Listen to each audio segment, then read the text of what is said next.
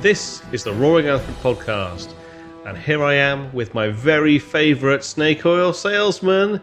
It's Jon. I don't like snake. I'm scared of snakes. well, I'm afraid you've got to go back in the hut, uh, back in the Roaring Elephant hut, and go and carry on milking those snakes because we need more snake oil. Is that how you get snake oil by milking snakes? That that does that Yeah, doesn't sound that doesn't sound right. anyway, apparently Dave has found some newfangled way of getting people to part with their money. So Dave, tell me what's, what's the hype of the day? So, apologies in advance. This is potentially going to be a slightly ranty episode. I I came across an article and it just made me angry. And the the article itself is a it's a definitely a publicity piece by a particular company, but the uh, it's very grandiose. so the the title of this article, the Enterprise Kingmaker Digital Adoption Platforms seem to suggest that if you're not, you know, on the digital platform, digital adoption platform journey, uh, then you're missing out, and uh, everyone else is going to run all the way over you. Anyway, if you haven't heard the term digital adoption platform, you're not alone. I certainly hadn't heard of it until um, until I'd read this terrible article. But this seems to me to be complete snake oil, or at the very least, if you need one of these, I'm not convinced that you're doing product development in a sane and fully rounded way. Well, I'm gonna be the optimist for once. I mean, that, that they had to come, so I'm gonna I'm gonna I'm gonna give it a try. Because uh, for the record, I agree with Dave, but um, it's a a second level snake oil because it's kind of trying to solve problems that were caused by another piece of snake oil, which I mean, the snake oiliness of that one might be debatable. But the thing I'm talking about is the digital transformation thing because this transformation has been a hype thing, marketing thing, whatever you want to call it, for the last mm, five, six years, something like that, I'd say. And it sounds very great. I mean, it digitalize everything. Everybody uses a lot of applications and tools and stuff, and everything gets better. Big data, machine learning. Hey, the world is now perfect. And of course, that's not how it ended up. A lot of this mm-hmm. new stuff a lot of these new projects failed because people didn't know how to use them. Too much was forced down people's throat, people's throat at the same time. There was no no guiding the people, getting them to, to use that thing. Because typically in this digital transformation world, um, C level person XYZ has a thing he found on the internet and he thinks it's brilliant. So we're going to do this from now on. We're not going to be company using whatever this thing is and there's a very little actual training, enablement, or whatever you want to call it, for the people to have to use that thing. And typically, people see that newfangled tool as a blocker. Now I have to spend more time doing this report, that tool, that form, that follow up, whatever it is. And therefore, a lot of this digital transformation stuff doesn't actually produce any results. Now, reading the article, this beautiful article that Dave popped up. I mean, I would never have made the internet dirty by talking about it, but if I mean, Dave's the boss here, so whatever he says goes. uh, but for me, it seems like this digital adoption platform is trying to solve that problem that is caused by badly implemented, or if there's any way of doing it right, I don't know, digital transformation. So, I'm trying. Okay, I'm oh, trying. God, I mean, the but the problem. So maybe, maybe High praise you're from Dave. right, maybe, but in my mind, like all of those things, even if they are true, even if people are not investing in enablement for the technologies that they're rolling out, if they're not in it, like investing in training and, and everything else and guidance for how you should use these things, I still think that there's a good amount of that responsibility that falls on the vendor of that technology to make their technology easier to use in the first place. Wow. And Bombshell. the- Software should be easy to use. When did that get Easier. invented? Easier, anyway. Have you looked mean- at things like Word and Excel? I mean, I used to be able to work pretty good with that stuff. Nowadays, half the stuff in there I don't understand. Uh, yeah, you should you should just do everything in Google Docs. I haven't used Word or Excel for like ten years now. Um, as long as internet fails from time to time, I want something that's local, please. Thank you very much. And I mean, Excel, uh, Calc, Writer. I mean, there's, open source uh, things as well, but they have the same yeah. problem. There's so much stuff. It's- software only gets more complicated because brilliant, brilliant people start something new, new project, new new thingy. It's great, but now we have to make this a sellable thing, so we have to add stuff onto it to be able to talk about in marketing pages. So software always gets more complicated. It never gets more easy to use. Well, if we look at this this glorious, glorious article, and there are three three bullet points that talk about the uh, the value of a what are these horrible things called again digital adoption platform. So the three kind of topics it talks about. One is increased visibility. Uh, now that doesn't mean that it, it makes your software uh, neon yellow flashing. uh, it means that it provides people insight into how people are using your your technology or your platform or your tool um, and visibility into how people are interacting with it, how they're using with it, like whether they are successfully coming with some sort of output or whether they get stuck or whether they sort of whether their user experience rolls around in little loops and things like that. Now, just taking the increased visibility one first off, like an organization that's developing software should assuming that it's some it has some form of of UX and user experience you should have some form of user experience team possibly that should maybe be doing user experience interviews and seeing people doing stuff. And then you should be instrumenting your own software so you can understand this for yourself I don't understand why you need a third party platform to be able to implement this. Uh, this feels like fundamental instrumentation for like any any sort of complex platform you should have this and in fact a lot of tools software things that you may sort of download buy use nowadays do there's usually like you create an account you sign in. There's almost always some form of checkbox that that asks you do you want to be able to send usage information hmm. back? And that is almost always what this kind of information is. They're trying to find out how you're using the tools the technology the platform to improve it in many cases there also there's a chance they may use that information for some form of uh, monetization as well no doubt. If if again if uh, if you're not uh, paying for something then you're probably the product i think is is the old saying. But i this first bullet point to me just like why why do you need a digital adoption platform to do this Ah, man, you're forcing me into a positive voice, right? And, and yeah, I have to defend this pile of thing. I mean, okay, let's take it from the other side point of view. Are you talk- talking about the telemetry that goes back to the vendor? Will tell the vendors, and we're talking about commercial software. You paid for it, so it's not the use the, the, the, the whole privacy thing. That will give the vendor insight in what parts of the product are used a lot, not used a lot, where they have to put more attention on stuff like that where the DAP is coming in. Acronyms are beautiful.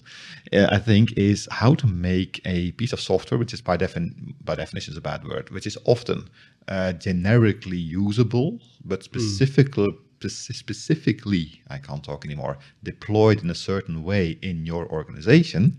Well, the is- should be using the telemetry to make the thing work better for your company the way you decide to use it. And I guess it's a bit of a criticism on software these days. Software has become so uh, bloated. I mean, a bit of what I said earlier already. There's so much in there that typically, if you buy something like one of these big enterprise stuff, CRMs, whatever they're called, you only use like 20, 30% of the functionality in there because the rest is not fit for you because that's for, for finance or a hospital, things like that.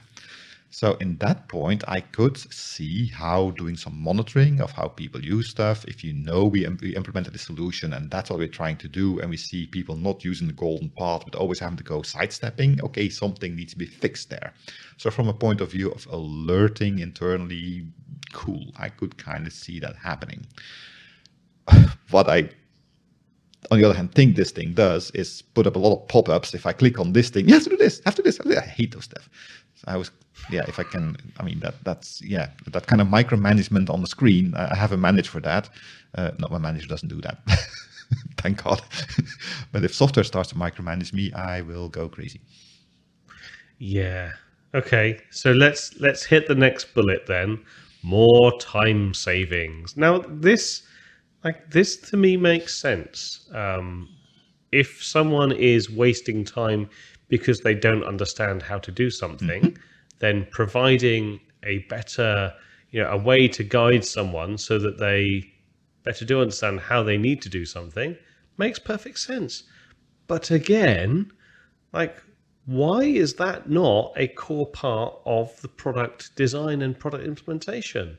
Like, I, I don't, I don't believe that people kind of create software where they thought of, "Ooh, I'm going to set a trap here," so it's totally oh, yes, unclear as to what on earth you should do next. Like, let's see if people click on the right thing. Like, people generally speaking don't create products as if they are roguelike dungeon crawlers to see if people fall down cool. the trapdoor and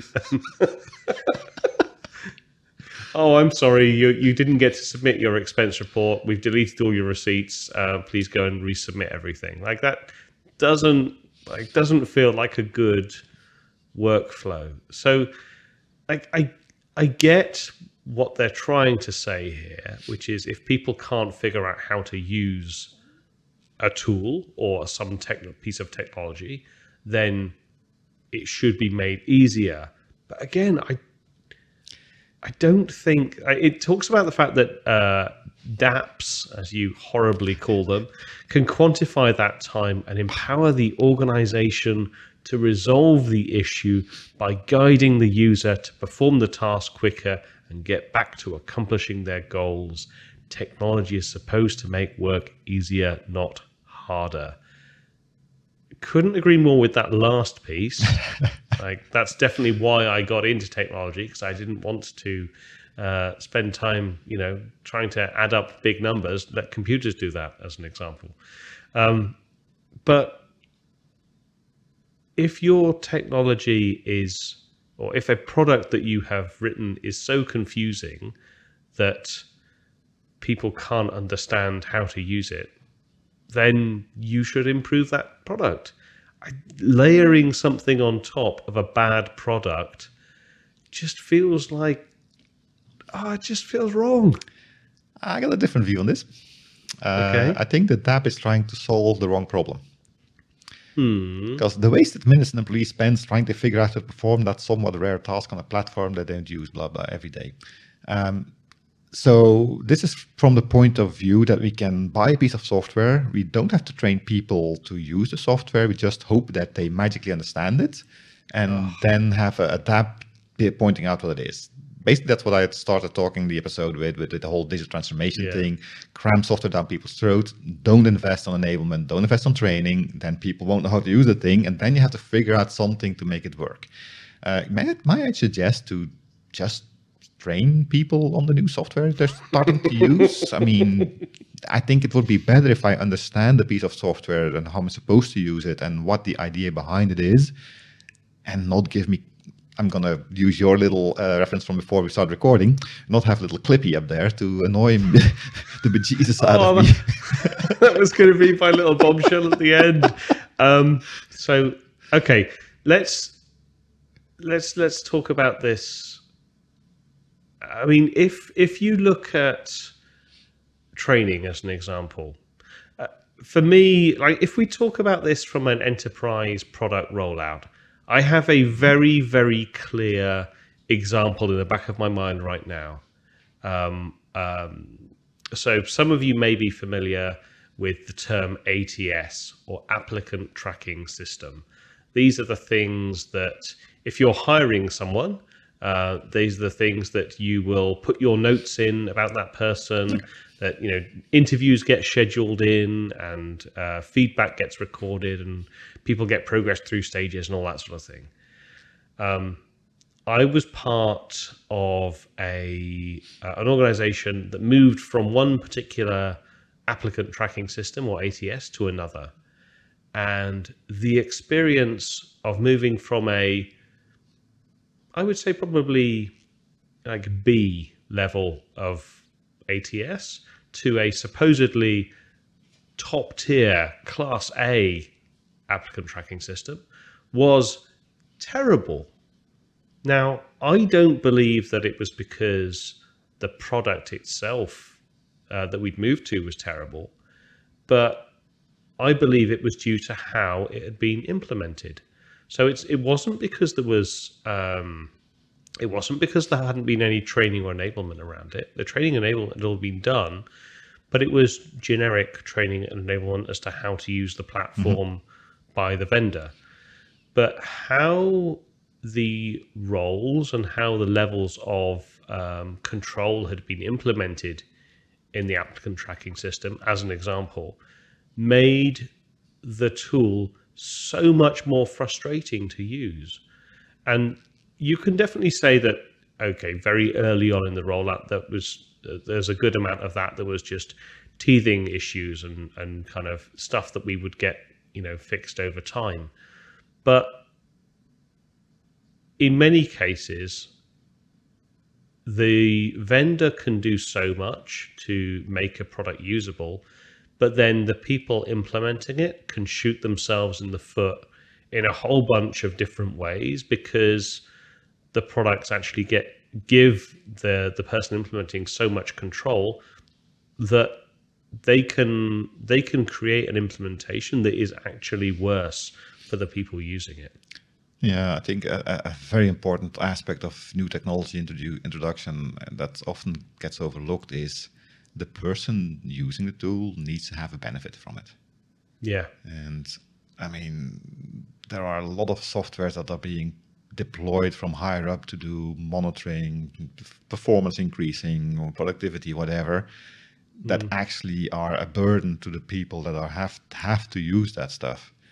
While it could just be a benefit. I mean, we all have to do things like activity tracking for reasons, I'm still waiting to see an application that actually helps me in my daily job because activity tracking is kind of a, a journal keeping, right? And since I, I, work in projects, journal keeping could be part of my project management. That could be totally feasible. But then the mm. product gets run, uh, gets deployed by the higher ups that only are looking at it as a tracking me- uh, method, and they cut off all the things that might get it in, make it interesting. The the choices you have to to to log your stuff are all in the let's monitor this person aspect and not in the how can I use this as an individual contributor? Still need find mm. a word for that. And yeah, totally yeah. right. And that makes it a problem because when you I actually learned that at my previous employer, if you have to, if you're going to do a digital transformation, so change to new tooling, whatever, a very important part of the the journey there is to get the people excited to use that new piece of software. Yeah. The moment that they see it as a blocker, all they'll do is try to circumvent it. Yeah. But the end result that whatever you try to do with it isn't going to work, people get frustrated even more, and it's another digital transformation down the drain. And then, of course, here comes the kingmaker DAP to make it all better. all right. Well, I, first of all, I couldn't agree more with that, and we should talk about that another time because I think that's a good topic to get into. But let's let's pick on this final bullet. I mean, let's discuss this final bullet. Um, better user experience. Uh, so apparently, a DAP. God, I hate that phrase. will provide uh, immediate insights to uncover gaps between the user's experience and the organization's business goals. Oh, how on earth does Clippy popping up and saying, Hey, it looks like you're trying to write a letter. Let me start a template for you. Like that was a terrible experience back then, uh, and that was something that was integrated into the application, like seamlessly integrated. Uh, and yet here we are again with something external this time to the application. And again, I, I we're we're speaking, or at least I'm speaking, from a, a, point of total ignorance here. Like the, the the term DAP is brand new to me. I'm aware now, as of having done a tiny bit of research ahead of this recording this, that there are a bunch of other um, sort of providers in this market. There's WalkMe, which is the the the, the platform that uh, this article comes from. There's AppLearn, there's User IQ, there's Appcues, there's WhatFix. You know, this is very much a real thing out there. But I I have to believe that if vendors paid more care, more attention, and were talking to their users more about the problems and the challenges that organizations face consuming their technology. Like I honestly don't believe that this this kind of entire vertical of software would actually be needed, or at least would not be needed as widely. Yeah, because if uh, we're not going to put any vendors on the screen because we don't want to make any publicity here, but if you look at what these DAPs are being deployed on, I mean, I see Salesforce in there. Now, I will totally yeah. agree that Salesforce needs some work. But yeah. Salesforce needs some work. Adding a third party on top of that, I mean, if you actually bought a product, um, let's forget Salesforce for a second. Don't, I don't want to get uh, demonetized. Well, we don't monetize anyway. Uh, but if you have buy a product that's so bad, you need another product to make it usable. Yeah. Um, Maybe buy a different product. Oh dear. Yeah. Well, I think uh, I think this horse is uh, is well and truly run over flat now. So, unless there's anything else that you'd like to talk about, Daps. No, this is definitely all the time of the day to talk about Daps or anything else. You can support the podcast. Please become a patron. Contributions do help us. We're on YouTube. You can like, subscribe, hit notification bell, and see us laughing and enjoying these wonderful subjects we cover from time to time. Uh, please go to www.roaringelephant.org. There's links to the Patreon page, uh, more information on the podcast. You can find me on Twitter at using the at Roaring Elephant tag, and you can send feedback by email to podcast at roaringelephant.org. Until next time, my name is um, Dave Clippy. Jon? My name is Clippy. That's it. That's it. That's all it is. We still look forward to talking to you again next week. Goodbye. Would you like to write a letter? Looks like you're trying to write a letter. Please let me give you a template for a letter. Letters. Goodbye.